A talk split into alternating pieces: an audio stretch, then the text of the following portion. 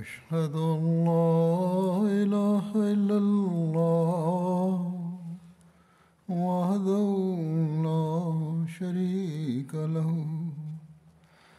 وأشهد أن محمدا عبده ورسوله. أما بعد فأعوذ بالله من الشيطان الرجيم. بسم الله الرحمن الرحيم. الحمد لله رب العالمين. الرحمن الرحيم. مالك يوم الدين. إياك نعبد وإياك نستعين. اهدنا الصراط المستقيم. صراط الذين أنعمت عليهم. غير المغضوب عليهم ولا الضالين.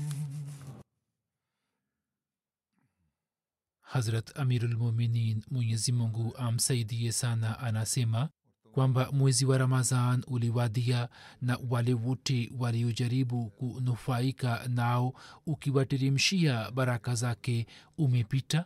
Sasa siku mbili zimebaki au huenda katika sehemu zingine kutakuwa na saumu tatu lakini kwa vyovyote vile mwezi wa ramazan unakaribia kufikia mwisho wake. Mumini mkweli mwenye akili daima hukumbuka na anapaswa kukumbuka ya kwamba pamoja na kumalizika kwa mwezi wa ramazan sio maana kwamba tumepata uhuru kutoka majukumu yetu na wajibu wetu bali mwezi wa ramazan umepita baada ya kutulea baada ya kutufundisha jinsi ya kutimiza wajibu wetu na kutekeleza majukumu yetu. Mwezi huo ulikuwa umekuja kutufundisha njia za kutekeleza wajibu wetu na majukumu yetu na umepita baada ya kutufundisha njia mbalimbali mbali za kupata maendeleo na unakaribia kufikia mwisho wake bila shaka mwezi wenye saumu zilizo farazi unakaribia kuisha lakini ili tuweze kuendeleza viwango vya kutekeleza wajibu wetu kuwa juu na kupata maendeleo muda wake unaanza.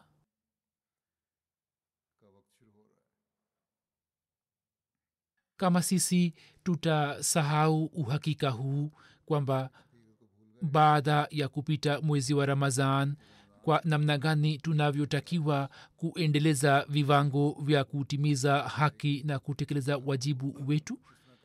Basi ina maana kwamba sisi hatujapitisha mwezi wetu wa ramazan kama alivyokuwa amesema mtume salallahu alaihi waalaihi wasallam. Kuna hadisi ya mtume wasallam mtume salallahu alehi alisema kwamba sala tano na ijumaa hadi ijumaa nyingine na ramazan moja hadi ramazan nyingine zinakuwa kafara ya mazambi yanayotendeka katika muda huo. Sharti ni kwamba mtu aepukane na mazambi makubwa hapa ieleweke na iwe wazi kwamba ikiwa mtu hajichunguzi na hajitahidi kuepukana na mazambi madogo madogo na makosa madogo madogo na akitenda makosa hayo hafanyi istighfar basi makosa hayo yanakuwa mazambi makubwa na yanabadilika katika mazambi makubwa basi maana yake ni kwamba binadamu daima awe na hofu ya allah na aendelee kufanya istighfar ili aweze kuepukana na vitu hivyo.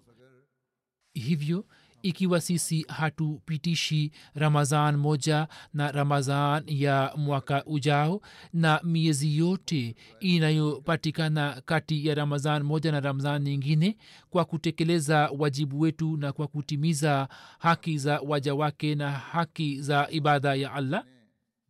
Basi tujue kwamba hatujapata faida kweli kweli kutoka ramazan basi ni bahati yetu njema ya kwamba masihi maud alahsatu wassalam katika kila swala ametuongoza vizuri na ametusihi mara kwa mara akisema kwamba mutimize haki za ibada zenu na mutimize haki za watu wa allah na ametupatia mpango mzima wa kupitisha maisha yetu.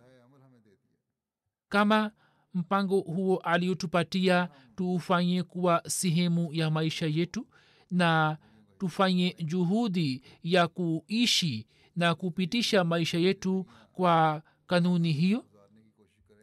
Basi kwa yakini tutakuwa wenye kukanyaga zile njia ambazo ni njia za kuzidi katika mema na ni njia za kupata maendeleo ambazo ni njia za kuunganisha ramadhan moja na ramadhan nyingine ambazo ni njia za kutupatia msamaha juu ya mazambi na maovu yanayoweza kutendeka na pia ni njia za kutujaalia msamaha kutoka mazambi hayo. Katika zama hizi huyu ni mtumishi mkweli wa mtume muhammad salllahu alehi wasallam pekee ambaye anatuambia na anatupatia mwongozo ili tuweze kuishi maisha yetu sawa na mafundisho sahihi ya islam.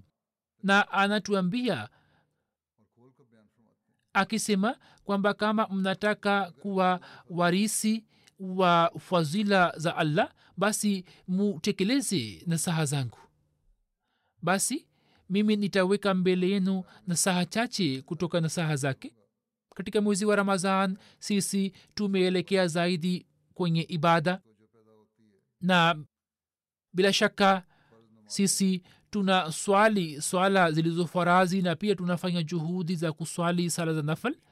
Lakini mujue kwamba hali hii ya kuswali sala tano yani swala tano ya furazi hazihusiki na mwezi mmoja tu bali katika siku moja swala tano ni muhimu kuswali katika miezi kumi na miwili ya mwaka. Mtume salallahu alaihi wasallam kuhusu swala amewafahamisha waumini mara kwa mara. Safari moja mtume salallahu alaihi wasallam alisema kwamba kuacha sala kunamfanya mtu kuwa karibu na ukafiri na ushirikina kisha mtume salallahu alaihi wasallam anasema kwamba siku ya kiama kwanza kabisa kitu ambacho mtu ataulizwa ni sala. Kama hisabu yake kuhusu swala itakuwa sawasawa basi yeye atakuwa amefaulu na atakuwa amepata vukovu basi huo ni umuhimu wa swala. Na sala hiyo sio makhsus kwa ajili ya mwezi mmoja tu bali tumeambiwa kwamba tuswali sala tano kwa siku. Na almasihi maudsalam ametufahamisha kuhusu umuhimu wa swala na ametusihi mara kwa mara na ameeleza kinaga ubaga kwamba swala ni nini na kwa namna gani tunavyotakiwa kuswali. Kwa namna gani tunavyoweza kupata laza katika swala na tunapaswa kufanya juhudi ili tuweze kupata laza tuswali swala ambazo ziwe swala zenye kutuongeza katika mapenzi ya allah. Sio maana kwamba tumepata shida fulani au tumepata tatizo fulani au tabu fulani basi tumetandika mswala au tumeenda misikitini na tumefanya ibada kidogo tumelia mbele ya allah na tumefanya maombi na shida ilipotatulika basi tumemsahau mungu au katika mwezi wa ramadhan tu tumeelekeza tumeelekea upande wa ibada na tumeelekea upande wa swala na kisha tukasahau au tukapata mapungufu katika mwelekeo wetu. Kama hali hiyo iwepo basi swala haziwezi kutupatia msamaha wa mazambi wala ijumaa na wala saumu. Kama ilivyoelezwa kwenye hadisi niliyoweka mbele yenu. Hatmasihe maud rasatu wassalam akieleza umuhimu wa swala na akieleza kwamba swala ni nini alisema kwamba swala ni dua makhsus lakini watu wanaichukulia kama kodi ya wafalme. Yaani wanasema kwamba tutaswali lakini kwa karaha tu. Wapumbavu hawajui kwamba mwenyezi mungu ana haja gani na vitu hivi. Yeye ni ghanii yeye hana haja kwamba mtu aendelee kufanya dua au afanye tasbihi au afanye ibada yake bali humo kuna faida ya binadamu. Kwamba yeye akitumia njia hiyo anafanikiwa na anafikia lengo lake. Alisema kwamba mimi kwa kuona hali hii nasikitika kwamba katika zama hizi kumetokea umbali wa ibada na uchamungu watu hawapendi ibada na uchamungu mambo haya yanahusika na mapenzi na mtu anaweza kutekeleza wajibu huo kwa mapenzi tu na sababu yake moja ni desturi. Na ndiyo maana mapenzi ya allah yanaendelea kupungua. Mtu amejiingiza katika tamaduni na kwenye desturi tu na laza ambayo anapaswa kuipata katika swala yeye haipati alisema kwamba katika vitu vyote vya dunia mwenyezi mungu ameweka hazi na ameweka laza. Kama vile mgonjwa hawezi kupata laza kutoka kitu ambacho kizwahiri kinakuwa kizuri sana yeye anapomeza dawa na anapata shida hapo anapokula kitu fulani hapati laza na anakataa kula au anaanza kusema kwamba chakula hiki si kizuri. Alisema kwamba watu ambao hawapati laza katika ibada ya allah. Wao pia ni kama wagonjwa wanapaswa kuwa na fikira na wasiwasi juu ya marazi yao. Kama nisemavyo kwamba katika dunia hakuna kitu kisichokuwa na laza. Yani mungu ameweka laza katika kila kitu. Na mwenyezi mungu amemuumba binadamu kwa ajili ya ibada. Kisha kuna sababu gani kwamba asiweke laza katika ibada hiyo? Alisema kwamba laza ipo na bila shaka ipo. Lakini ili mtu aweze kupata laza lazima awepo. Mwenyezi mungu anasema kwamba wama khalaktu ljinna walinsa illa liyabudun. Kwamba sikumuumba jini na ins isipokuwa wao waniabudu.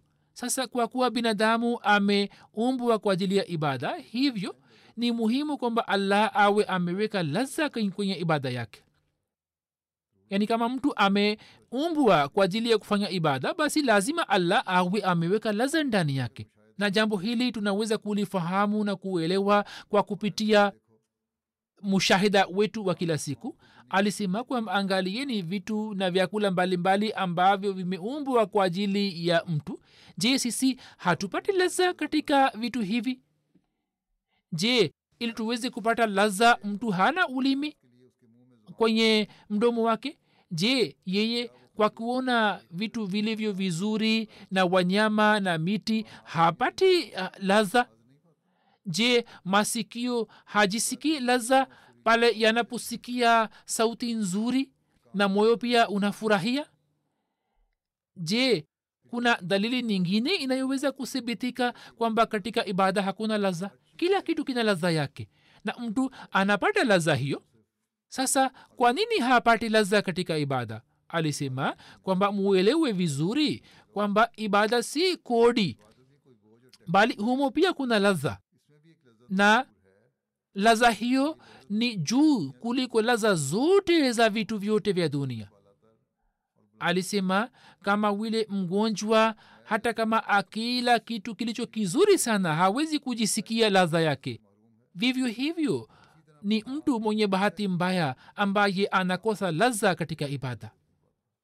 Hali yake ni hali ya mgonjwa hivyo muwe na wasiwasi juu ya marazi yenu na mufanye hila ili muweze kupata tiba.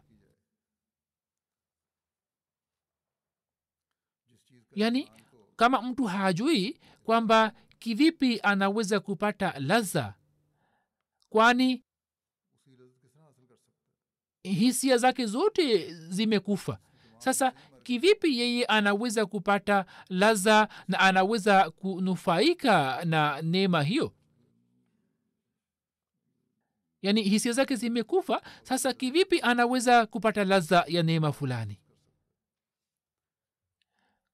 Kama mtu ajiingize katika mambo ya dunia na asiwe na fikira wala wasiwasi basi yeye amekuwa mgonjwa masihi moja salam ameeleza utatuzi wake ameeleza njia ambayo inaweza kutatua shida hiyo.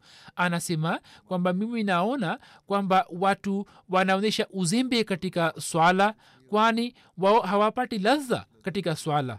Hawapati ladha ambayo allah ameiweka katika swala. Na sababu kubwa ndiyo hii kwamba wao hawajui kwamba humo kuna ladha. Kisha katika vijiji na kwenye miji watu wanaonyesha uzembe zaidi ni wachache sana ambao wanainama kichwa chao mbele ya mola wao kwa mapenzi na kwa juhudi na kwa moyo wote. Kisha swali linaibuka kwamba kwa nini? Kwa nini hawainami mbele ya allah? Kwa nini hawafanyi ibada? Kwani wao hawajui kuhusu laza inayopatikana katika swala na wala hawaja hawajawahi kuonja laza hiyo.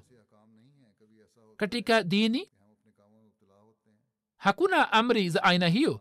Saa zingine kinachotokea ni kwamba watu wanakuwa wanashughulikia mambo yao na mwazini anatoa azana lakini wao hawapendi kusikiliza azana wanasema kwamba sisi tunaendelea shughuli zetu na mwazini huyu ametutia kwenye shida kana kwamba mioyo yao inachukia kwa kusikia azwana na saa nyingine watu wanasema kwamba sasa tutalazimika kwenda misikitini na tutalazimika kufunga maduka yetu. Watu hawa wanastahili rehema ya allah hata hapa pia wapo ambao maduka yao yapo chini ya msikiti yani maduka yao yanapatikana karibu na jengo la misikiti lakini hawaendi misikitini. Hivyo mimi nataka kusema kwamba mnapaswa kufanya maombi mbele ya allah mkisema kwamba kama vile ametujaalia ladha ya matunda na vitu mbalimbali pia atuonjeshe ladha inayopatikana katika swala na kwenye ibada tufanye maombi kwamba mwenyezi mungu atuonjeshe ladha yake. Na mtu anapoanza kupata ladha na anapoonja ladha hiyo kisha anaanza kuelekea zaidi angalieni kwamba mtu anapomwona mtu fulani aliye mzuri basi anakumbuka uso wake. Na pale anapomwona mtu mwenye uso mbaya pia anapomkumbuka basi hali yake inakuja mbele ya macho yake lakini kama asiwe na uhusiano wote na mtu huyu basi hakumbuki kitu chochote.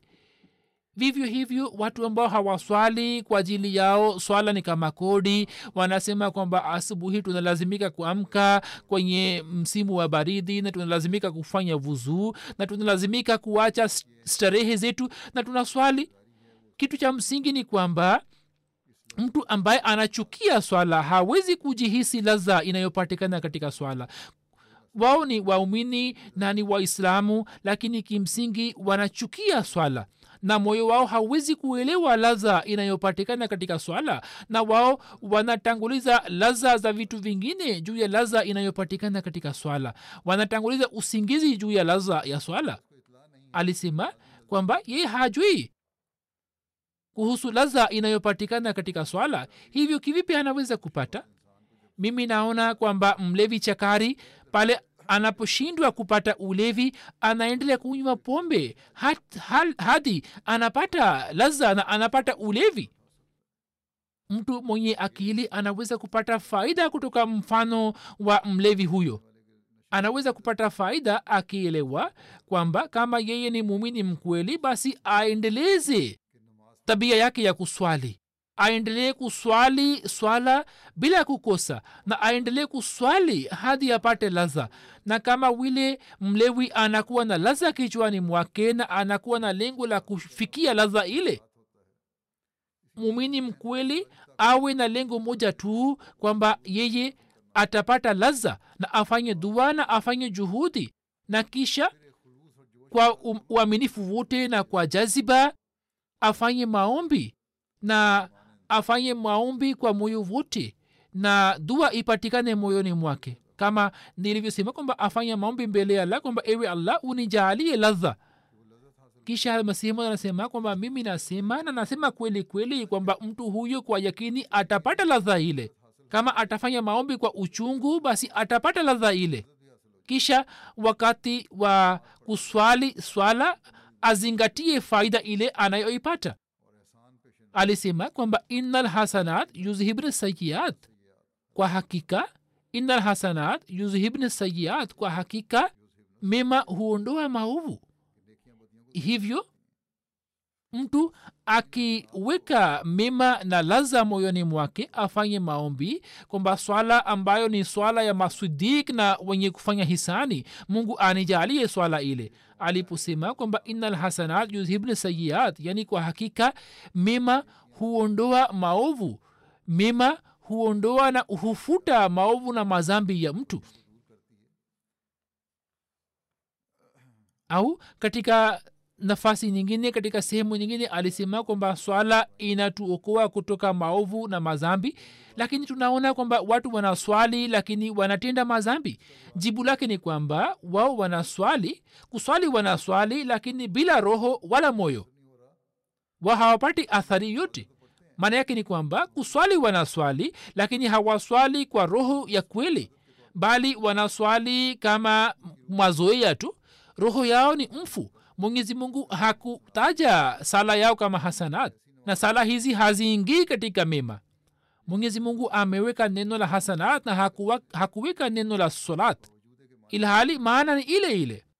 Sababu yake, sababu yake ni kwamba ili mwenyezi mungu aweze kutufahamisha uzuri wa swala sala inaondoa maovu ambayo inakuwa na roho ya kweli ndani yake na inakuwa na athari ndani yake. Swala ile kwa yakini inaondoa maovu huzur anasema kwamba swala si jina la kuketi na kuinuka tu bali kiini na roho ya swala ni ile dua inayokuwa na laza ndani mwake. Hivyo ili mtu aweze kupata laza hiyo na aweze kupata uponyo katika marazi yake ya kiroho anatakiwa kufanya dua. Asifanye dua kwa ajili ya kutimiza tamaa za kidunia tu bali kwa ajili yake pia afanye dua. Kama vile mgonjwa anatumia hila mbalimbali mbali ili aweze kupata siha basi afanye hila na atumie hila ili aweze kupata wokovu wa kiroho. Kisha sayidina ahmad asatu wassalam anasema kwamba musali swala kama vile mtume saa salam alivyokuwa anaswali isipokuwa kile mnachotaka kusema mbele ya allah museme mbele ya allah. Baada ya kusema masnun azkar na mumombe kutoka kwa allah siku hizi watu wameharibu swala. Wanaposwali wanaswali haraka haraka. Na wanaswali haraka haraka kama vile kuku anavyokula chakula. Na baada ya kumaliza swala wanaanza kufanya maombi marefu marefu. Hazuri anasema kwamba katika bara la asia na katika nchi ya india na pakistan huu ndio utamaduni kwamba watu wanaswali haraka haraka na kisha wanaanza kuinua mikono yao na wanaanza kufanya maombi. Alisema kwamba kiini cha swala na roho yake ni dua pekee. Mtu kama anafanya hivi ni kama vile kwamba mtu aende katika jumba la mfalme na apate nafasi ya kusema mbele ya mfalme lakini wakati ule asiseme jambo lolote lakini anapotoka nje ya jumba lake aanze kupeleka ombi lake mbele yake atapata faida gani? Na hii ndiyo hali ya wale ambao hawafanyi maombi katika swala. Hivyo maombi mnayotaka kuyafanya mufanye katika swala na muswali kwa heshima na kwa moyo vuti na njia ya kuswali ambayo mtume wetu saa salam alivyotufundisha. Riwaya moja inasema kwamba mtu mmoja alikuja na akaswali na akaaja kumsalimia mtume salallahu alehi wasalam mtume akasema kwamba nenda ukaswali tena. Ye alikuwa anamwona mtume alikuwa amekaa miskitini na alikuwa ameketi kwenye majlis. Hivyo akamwambia mtu huyo kwamba aswali na akamwambia mara tatu. Hapo mtu huyo akasema ya rasulllah salllahu alehi wasallam mimi siwezi kuswali kwa njia iliyo bora zaidi kuliko hiyo. Hivyo wewe niambie kwamba ni swali vipi. Hapo mtume saa salam akasema kwamba unaposimama kwa ajili ya swala useme takbir kisha sawa na uwezo wako usome qurani tukufu pamoja na sura alfatiha usome qurani tukufu yani sehemu fulani ya qurani tukufu kisha ufanye rukuu kwa utulivu wote. Sio maana kwamba umeinama kidogo na ukasimama. Kisha baada ya kufanya rukuu usimame wima. Kisha usujudu kwa utulivu wote. Na ukisujudu mara moja uketi vizuri. Baadhi ya watu wanaposujudu hapo katikati ya sijita mbili wanasimama mara moja na kisha mara moja wanasujudu tena alisema hapana bali usujudu sijida moja na sijida nyingine kwa utulivu na uswali swala kwa wema na polepole pole. wapo ambao wanauliza kwamba kivipi tunaweza kuswali swala kwa uzuri hiyo ni njia nzuri ya kuswali swala kwamba mtu atumie muda mwingi na muda mzuri muda unaofaa katika swala na aswali kwa utulivu na kwa amani na aswali polepole pole. kisha baada ya kuelewa umuhimu wa swala na baada ya kutekeleza wajibu huo mumini ana kazi nyingine na nayo ni kwamba asome kurani tukufu na ajitahidi kuelewa kurani tukufu na aelekee zaidi upande wa kurani tukufu kama wili katika mwezi wa ramadhan tunaelekea zaidi katika kusoma kurani tukufu. Pia musome tafsir na maelezo yake. Hiyo pia ni njia moja ya kuunganisha ramadhan moja na ramadhan ijayo. Tunapaswa kusoma kurani tukufu na kuhusu kusoma kurani tukufu masihi msalam anasema kwamba kama sisi tusingekuwa na kurani tukufu na tungejivunia juu ya hadisi tu basi tusingeweza kuonyesha uso wetu mbele ya kaumu zingine. Mimi nimetafakari juu ya neno la quran ndipo nikapata kujua kwamba katika neno hilo tukufu kuna bishara kubwa ambayo ni kwamba hiyo ni qurani ambayo inastahili kusomwa na katika zama moja itapata hazi zaidi ya kusomwa pale ambapo vitabu vingine vitashirikishwa nayo. Wakati ule ili heshima ya islam isalimishwe na batili ifutwe hiyo ndiyo itakayosomwa na hiyo ndiyo maana ya furqan kwamba kitabu hicho kitakuwa kitabu chenye kutofautisha kati ya haki na batili na hivyo acheni vitabu vyote vingine na someni kurani tukufu tu na mtu asiyeelekea upande wa kurani tukufu ni mtu asiye na imani. Jamaati yangu inapaswa kusoma kurani tukufu kwa moyo wote na kwa uangalizi wote. Alisema kwamba ni jambo la kusikitika kwamba watu hawasomi kurani tukufu jinsi wanavyosoma hadisi shikeni silaha hii ya kurani mkonini mwenu na humo kuna ushindi wenu kwani hakuna giza litakaloweza kusimama mbele ya nuru yake. Kisha ili tuweze kuendeleza mema alitusihi kwamba mutangulize dini juu ya dunia katika hali zote. Alisema kwamba angalieni kuna watu wa aina mbili. Wapo ambao wakisilimu wanajiingiza katika mambo ya kidunia na katika biashara za kidunia. Shetan anakuwa juu yao yani shetan anakuwa juu ya vichwa vyao mimi si maanishi kwamba kufanya biashara ni kitu kilichokatazwa. Masahaba walikuwa wanafanya biashara lakini walikuwa wanatanguliza dini juu ya dunia. Wao wakasilimu na wakajaaliwa na elimu yenye yakini kuhusu islam.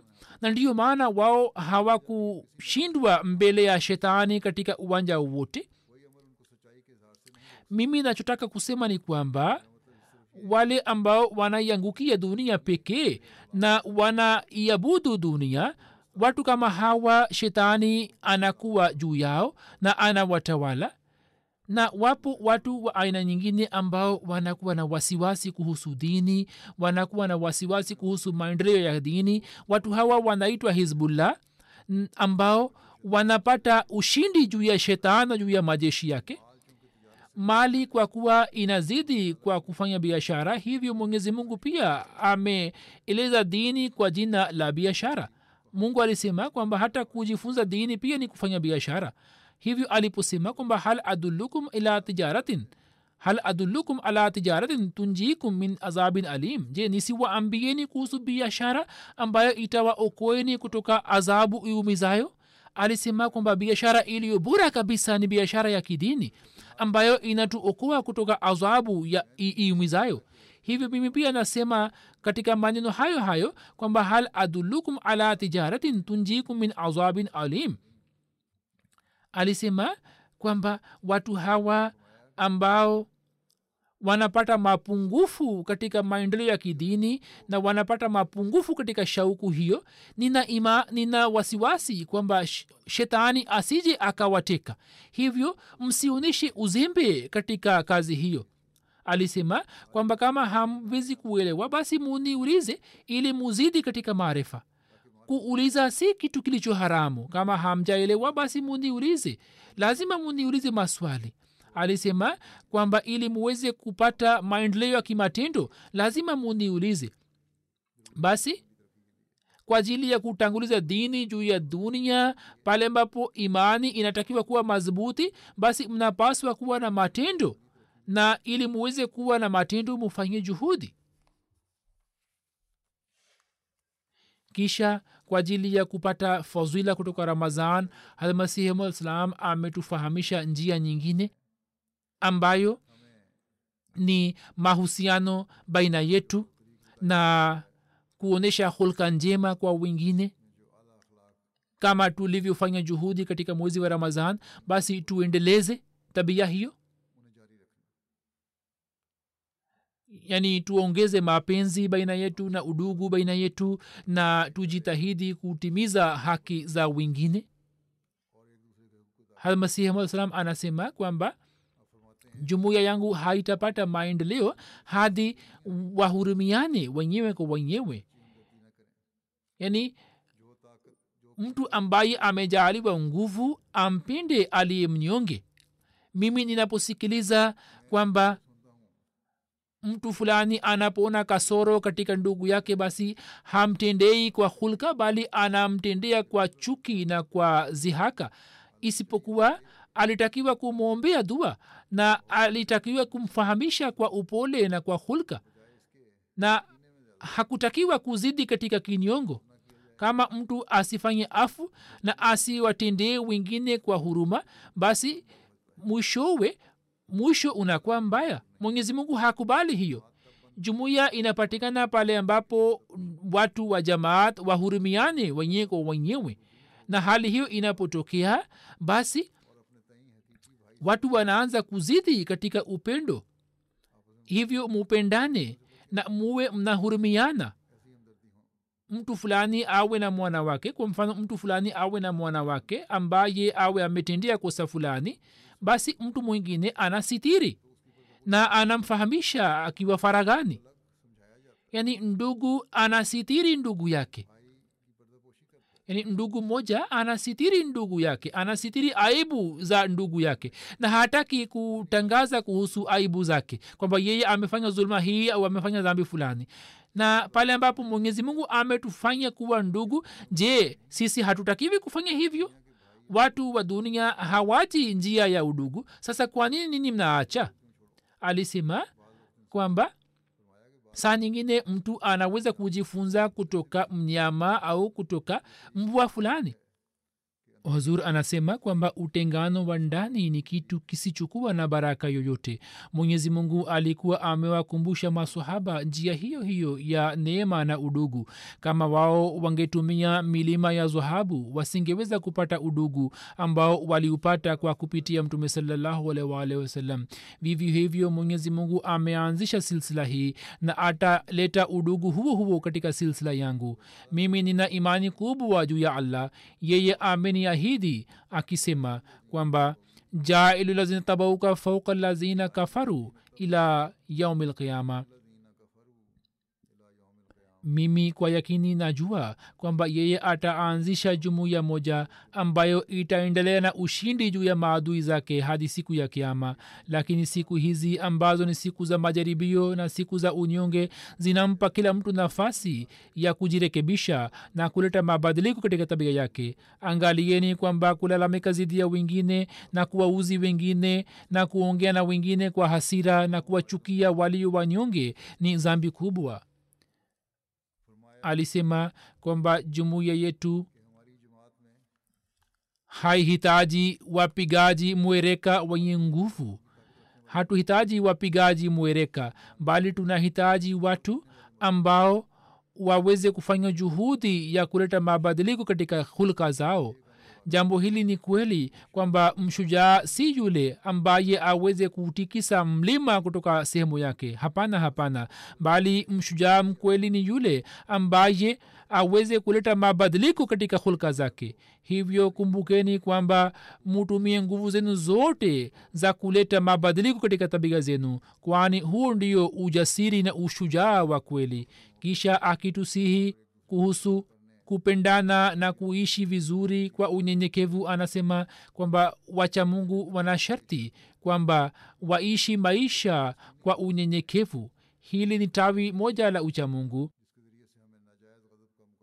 alisema kwamba kwa ajili ya masudik na watu wakubwa wakubwa hatua kubwa ni kuepukana na ghadhabu kwani kibri inatokana na hasira na saa nyingine hasira inatokana na kibri. Kwani ghadhabu itapatikana pale ambapo mtu ataitanguliza nafsi juu ya mtu mwingine?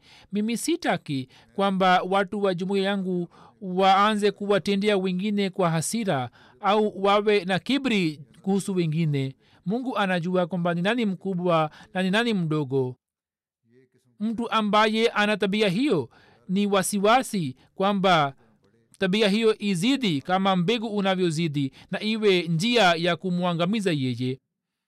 Mtu mkubwa ni yule ambaye amsikilize mnyonge kwa unyenyekevu amheshimu mnyenyekevu na asiseme jambo ambalo liweze kumhuzunisha. Zura amesema kwamba hasa viongozi wa jamaat wanapaswa kuzingatia jambo hilo kwamba pale wanapoongea na watu waongee nao kwa upole na kwa mapenzi na kwa huruma na kwa upendo. Mwenyezi mungu anasema kwamba wala tanabazu bilalqab wala tanabazu bilalqab bisal ismu lfusuq bada liman waman lam yatub faulaika hum zalimun nini msiitane kwa majina mabaya? Kwani kitendo hicho ni kitendo cha mafusak na mafujar. Mtu ambaye anamuuzi mwingine yeye hatakufa hadi apate hali hiyo hiyo. Nini msiwachukie ndugu zenu? Pale mnapokunywa kutoka chemche moja ni nani anayejua kwamba nani atakunywa zaidi? Mtu hawezi kupata heshima kwa kupitia usuli za kidunia bali mbele ya allah mwenye heshima ni yule ambaye ni mcha mungu. Inna akramakum inda llahi atkakum inna llaha alimun khabir.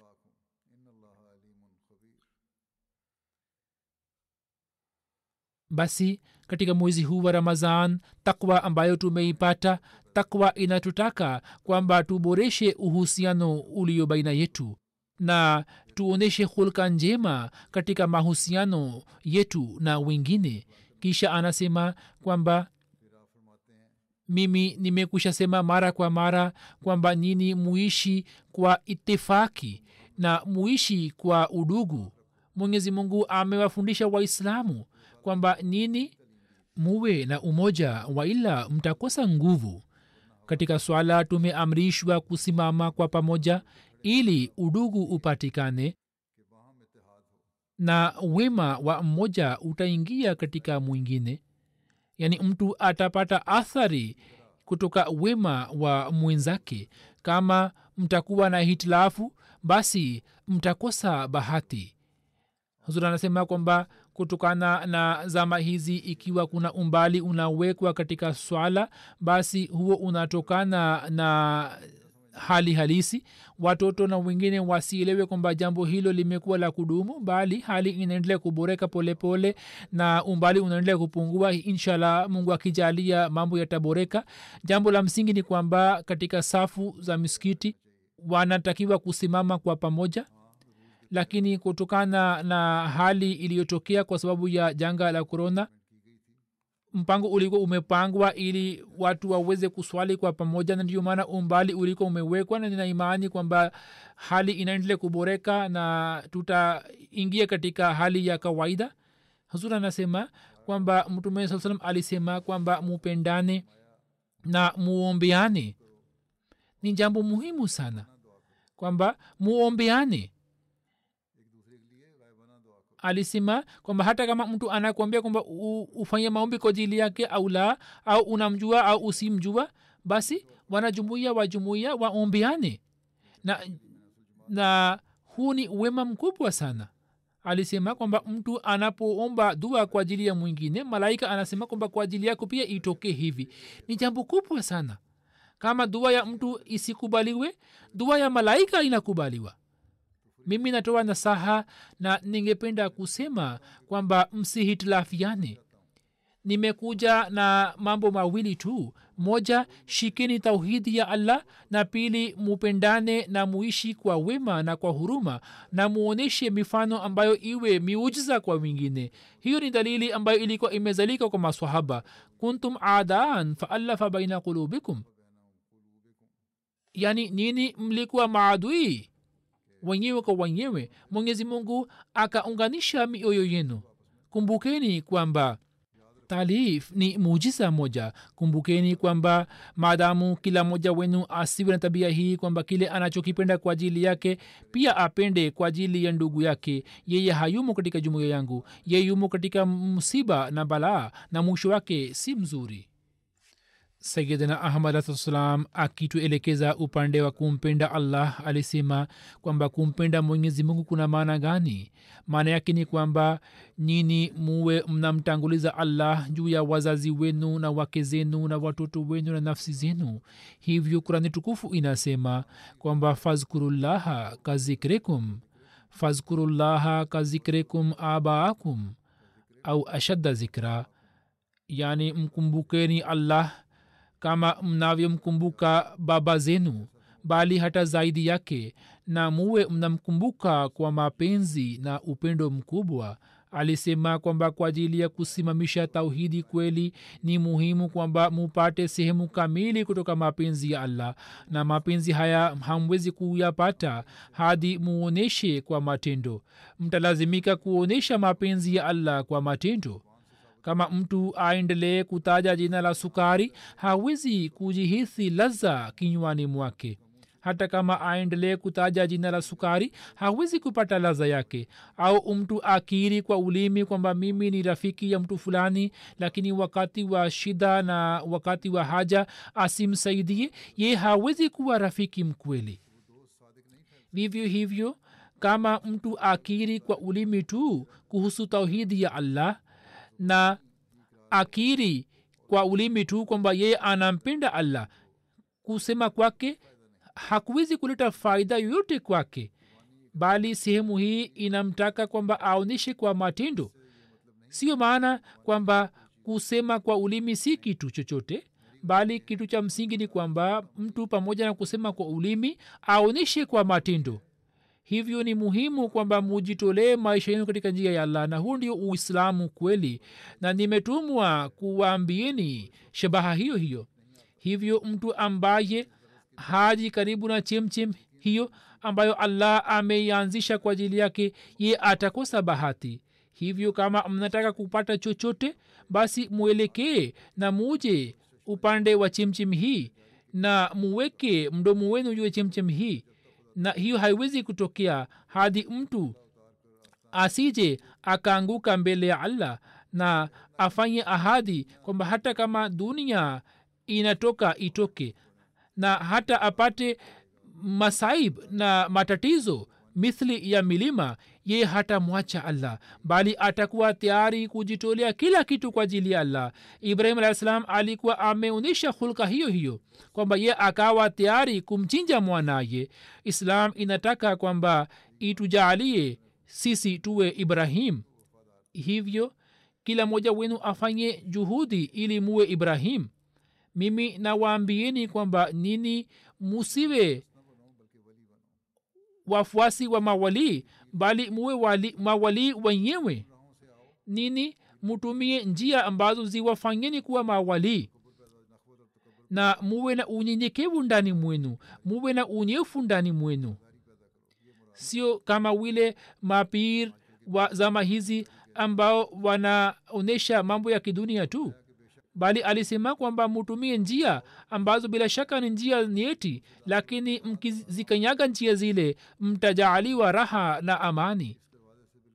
Kama mmebeba mzigo mkubwa juu ya kichwa chenu basi ni vigumu kupita katika njia hizi.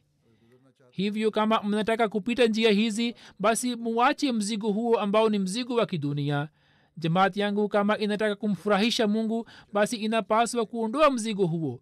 Na kumbukeni kwamba kama hamtakuwa na unyofu na uaminifu basi mtahisabiwa kama wanyongo mtahisabiwa kama waongo na hamtaweza kuwa wakweli mbele ya allah. Mwenyezi mungu hawezi kudanganika na hakuna mtu anayeweza kumdanganya. Hivyo ni muhimu kwamba muwe na ikhilasi kweli na uaminifu mkweli ndani mwenu. Kisha alisema kwamba kwa kupitia subira na dua mtu anajaaliwa ikhilasi iliyo kweli. Hivyo mufanye juhudi ya kupata ikhilasi hiyo na mwendelee kuinama mbele ya allah ili muweze kupata ikhilasi hiyo. Hivyo tutalazimika kuishi maisha yetu kwa njia hii kwamba tuzidi katika unyofu na allah subhanahu wataala na huo ni mpango wetu yaani kuswali swala kwa uzuri wote na kusoma kurani tukufu na kuelewa na kufuata amri zake na kisha kutimiza haki za wengine na kusimamisha tauhidi ya allah duniani. Kimsingi mumini aliye mkweli kazi yake yote inakuwa kwa ajili ya kusimamisha tauhidi tu na hiyo ndiyo ilikuwa shabaha ya ujio wa masihi moja salam na yeye ameeleza mara kwa mara katika maandiko yake. Hivyo kuna haja ya kuelewa jambo hili waila kufanya baiati kwa ulimi tu si kitu chochote. Sayidina ahmad salam ameeleza jambo hilo mara kwa mara. Kwa mfano alisema katika sehemu moja kwamba mtu anayedai kuwa na imani au anayedai kwamba amefanya baiati anapaswa kujichunguza kwamba je mimi ni kiini au ni ganda tu. Maadamu mtu asiwe na kiini hawezi kuwa mkweli katika madai yake. Kumbukeni kwamba jambo hili ni la kweli kwamba madai yake ya kunipenda au kuwa na imani au madai yake ya kunitii au madai yake ya kufanya baiati yangu yote ni madai tu. Kumbukeni kwamba jambo hili ni la kweli ya kuwa mwenyezi mungu anathamini kiini na ganda halina thamani yote mbele ya allah. Kumbukeni kwamba hatujui kwamba lini tutakufa lakini jambo hili ni la kweli kwamba lazima tutakufa. Hivyo msifurahie juu ya madai tu. Madai hayawezi kumsaidia mtu chochote mpaka mtu akubali mauti nyingi na apate mabadiliko katika tabia yake. Yeye hawezi kufikia shabaha ya ubinadamu. Alisema kwamba angalie ni hali ya dunia. Ya kwamba mtume wetu mtukufu saa salam alionyesha kwa matendo yake kwamba kufa kwangu na kuishi kwangu ni kwa ajili ya allah tu. Lakini katika dunia waislamu wapo. Mtu akiulizwa kwamba je wewe ni muislamu? Anasema alhamdulillah. Anasoma kalema ya mtu ambaye maisha yake yote yalikuwa kwa ajili ya allah. Lakini mtu huyo anakufa kwa ajili ya dunia na anaishi kwa ajili ya dunia hadi apate sakara ya mauti.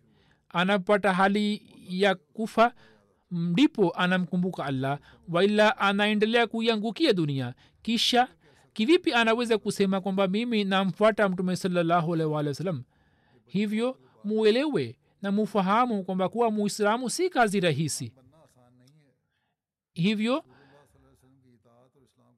msitulie mpaka muwe na utii kamili wa mtume salallahu alaihi wasallam. Kama nyini mnaitwa waislamu bila kumtii mtume salallahu wasallam basi mujue kwamba hilo ni nganda tu wala halina thamani yote mbele ya allah. Hivyo hii sio kazi ya mtu mwenye akili kwamba afurahie juu ya ganda lake ametoa mfano kwamba muislamu moja alimwambia myahudi kwamba wewe uingi katika islam. Myahudi akasema kwamba je wewe unafurahika juu jina tu? Kwamba mimi ni muislamu na wewe unafurahika juu ya uislamu wako? Myahudi akasema kwamba nilikuwa nimemtaja mtoto wangu kama jina la khalid lakini nikamzika kabla ya jioni. Hakupata maisha marefu. Hivyo msifurahie majina pekee. Ni jambo la kusikitika kwamba mtu aitwe mfuasi wa nabii saa salam halafu aishi maisha ya makafiri. Hivyo muonyeshe mfano wa mtume muhammad saa salam katika maisha yenu na muwe na hali yake. Na kama mnaona kwamba hali yenu ni tofauti basi nini ni wafuasi wa shetani na mtakuwa wenye kumfuata shetani. Hivyo mnaweza kufahamu kwamba mtu anapaswa kuwa na lengo moja tu kwamba awe mpendwa wa allah maadamu mtu asiwe mpendwa wa allah na asipate upendo wa allah hawezi kufanikiwa katika maisha yake na hawezi kufikia hali hiyo mpaka amfuate mtume salallahu alaihi wasallam. Mtume ametuonyesha kwa matendo yake kwamba islam ni nini hivyo muwe na islam ile ili muwe wapendwa wa mwenyezi mungu. Kisha alisema kwamba jumuiya yangu si kwa ajili ya jambo hili kama vile watu wa dunia wanavyoishi kwamba kusema kwa ulimi kwamba sisi tumeingia katika silsila hii na hawaoni kuna haja ya kufanya matendo. Kama vile ni hali ya waislamu wa kawaida kwamba mkiwauliza kwamba nini waislamu wanasema alhamdulillah lakini hawaswali na hawaheshimu shairallah mimi sitaki hiyo kutoka kwenu kwamba nini mukiri kwa ulimi na msionyeshe matendo. Hali hii si nzuri. Mungu hapendi hali hiyo na hali hiyo hiyo ya dunia ilitaka kwamba mwenyezi mungu amenituma kwa ajili ya marekebisho yenu.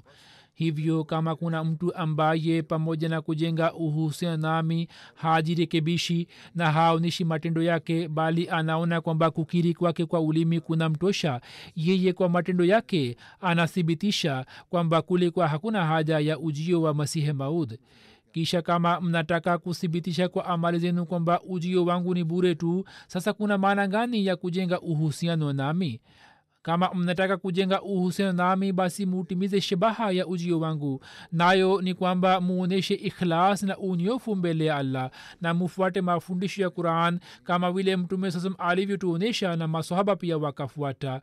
Muelewe shabaha hasa ya kurani tukufu na mufuate kurani tukufu. Na mbele ya allah jambo hili halitoshi kwamba museme kwa ulimi tu na musiwe na matendo yoyote kumbukeni kwamba jumuiya ambayo allah anataka kuyaanzisha ni jumuiya ambayo haiwezi kuishi bila matendo. Hii ni jumuiya yenye shani ambayo maandalizi yake yalianza tangu nabi adam na manabii wote waliotoka katika dunia hii wakatoa habari yake. Hivyo muienzi jumuiya hii na muonyeshe kwa matendo kwamba nini ndiyo kundi lenye haki. Hivyo kama sisi tumefanya baiati ya masihi maula kwa yakini hii kwa imani hii kwamba yeye ndiye yule masihi na mahdi ambaye bishara yake ilikuwa imetolewa na mtume salallahu alaihi basi tutalazimika kuwa na mabadiliko matakatifu ndani mwetu. Tutalazimika kuwa na mageuzi ndani mwetu. Tutalazimika kuwa mfano kwa ajili ya dunia. Tutalazimika kuendeleza na tutalazimika kusimamisha na ku, kuonyesha viwango vya juu vya haki za allah na haki za waja wake malezi tuliyopata katika mwezi wa ramadhan tutalazimika kuwa na tabia hiyo hiyo katika miezi ijayo. Na maneno hayo niliyoweka mbele yenu ni mpango kwa ajili yetu. Tufanye juhudi ili tufuate maneno yake. Tutalazimika kuboresha sala zetu. Tutalazimika kufuata amri za kurani tukufu tutalazimika kutekeleza na kutimiza haki za wengine na tutalazimika kujitolea kwa ajili ya tauhidi ndipo tutakuwa wenye kutimiza haki za baiati mungu atujalie kufanya hivyo. Huzuri anasema kwamba mufanye maombi kwa ajili ya dunia ili hali ya dunia iboreke wadui unaoendelea baina ya nchi na nchi uweze kupungua na viongozi waweze kutumia akili na wajizuie kufanya vitu ambavyo vinaiangamiza dunia waweze kumtambua muumba wao ndipo wanaweza kupata wokovu. Vivyo hivyo kuna asiran yani wahamadia waliotiwa ndani katika njia ya allah muwaombee katika nchi ya pakistan mufanye maombi kwa ajili ya wahamadia na katika nchi zingine. Wapo wahamadia katika nchi ya afghanistan na katika aljazair ambao wametiwa ndani katika njia ya allah muwaombee katika nchi ya pakistan kwa sababu ya kanuni ya nchi katika sehemu mbalimbali na pia kuna hofu ya mashekh au watu wanaogopa kutoka watu. Kwa sababu ya hofu hiyo hata majaji hawapati uwezo wa kutoa hukumu sahihi. Mwenyezi mungu aboreshe hali yetu na wanajumuia wa pakistan waweze kuishi katika nchi hiyo kwa uhuru.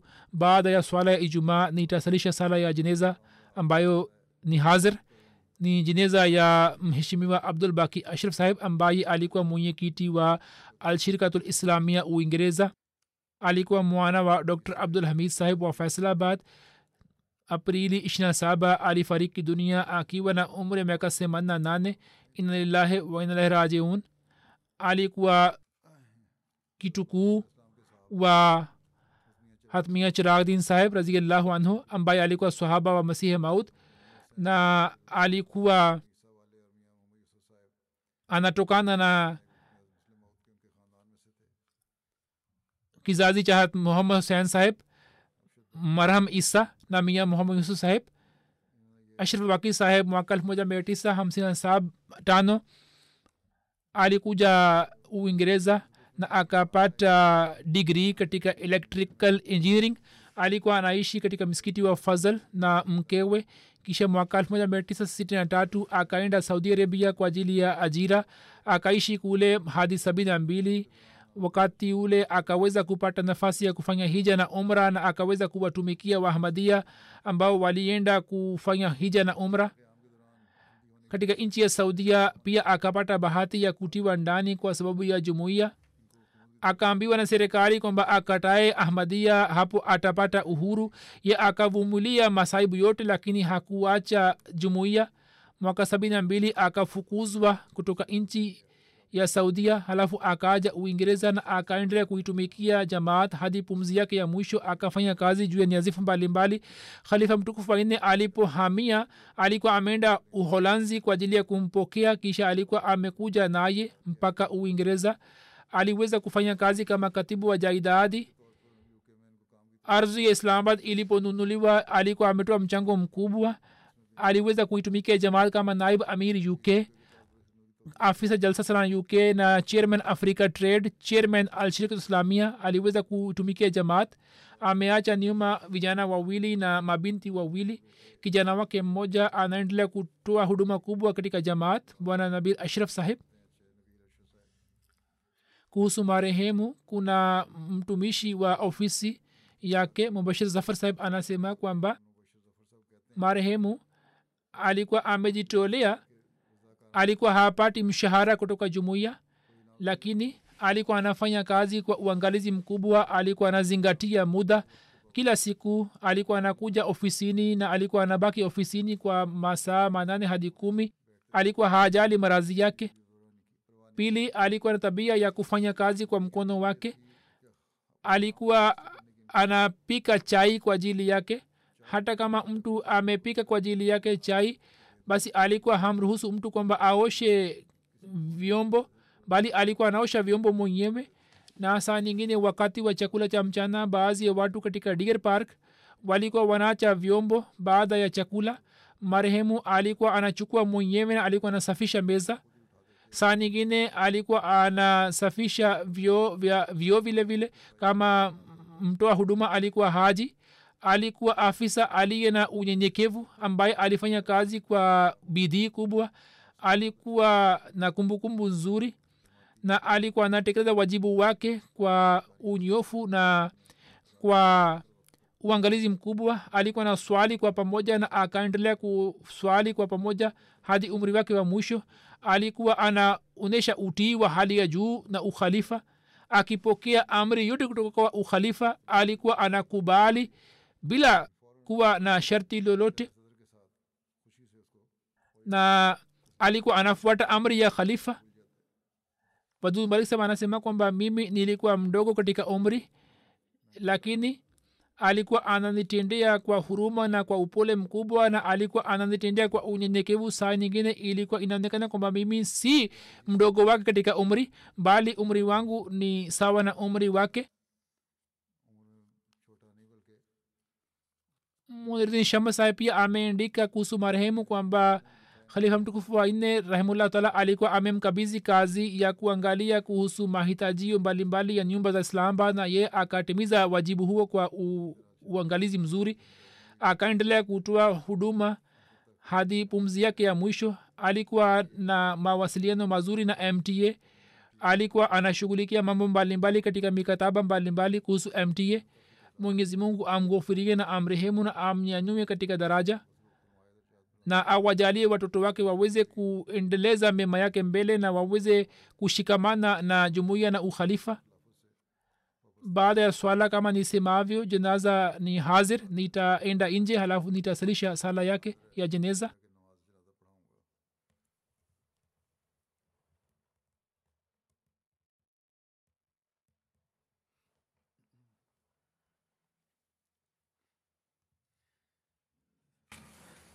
الحمد لله الحمد لله نحمده ونستعينه ونستغفره ونؤمن به ونتوكل عليه.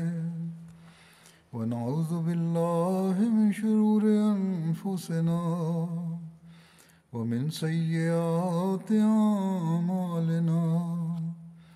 من يهده الله فلا مضل له ومن يضلله فلا هادي له. ونشهد ونشهد أن لا إله إلا الله. ونشهد أن محمدا عبده ورسوله. عباد الله رحمكم الله. إن الله يأمر بالعدل والإحسان وإيتاء ذي القربى وينهى عن الفحشاء والمنكر والبغي يعظكم لعلكم تذكرون اذكروا الله يذكركم وادعوه يستجب لكم ولذكر الله أكبر.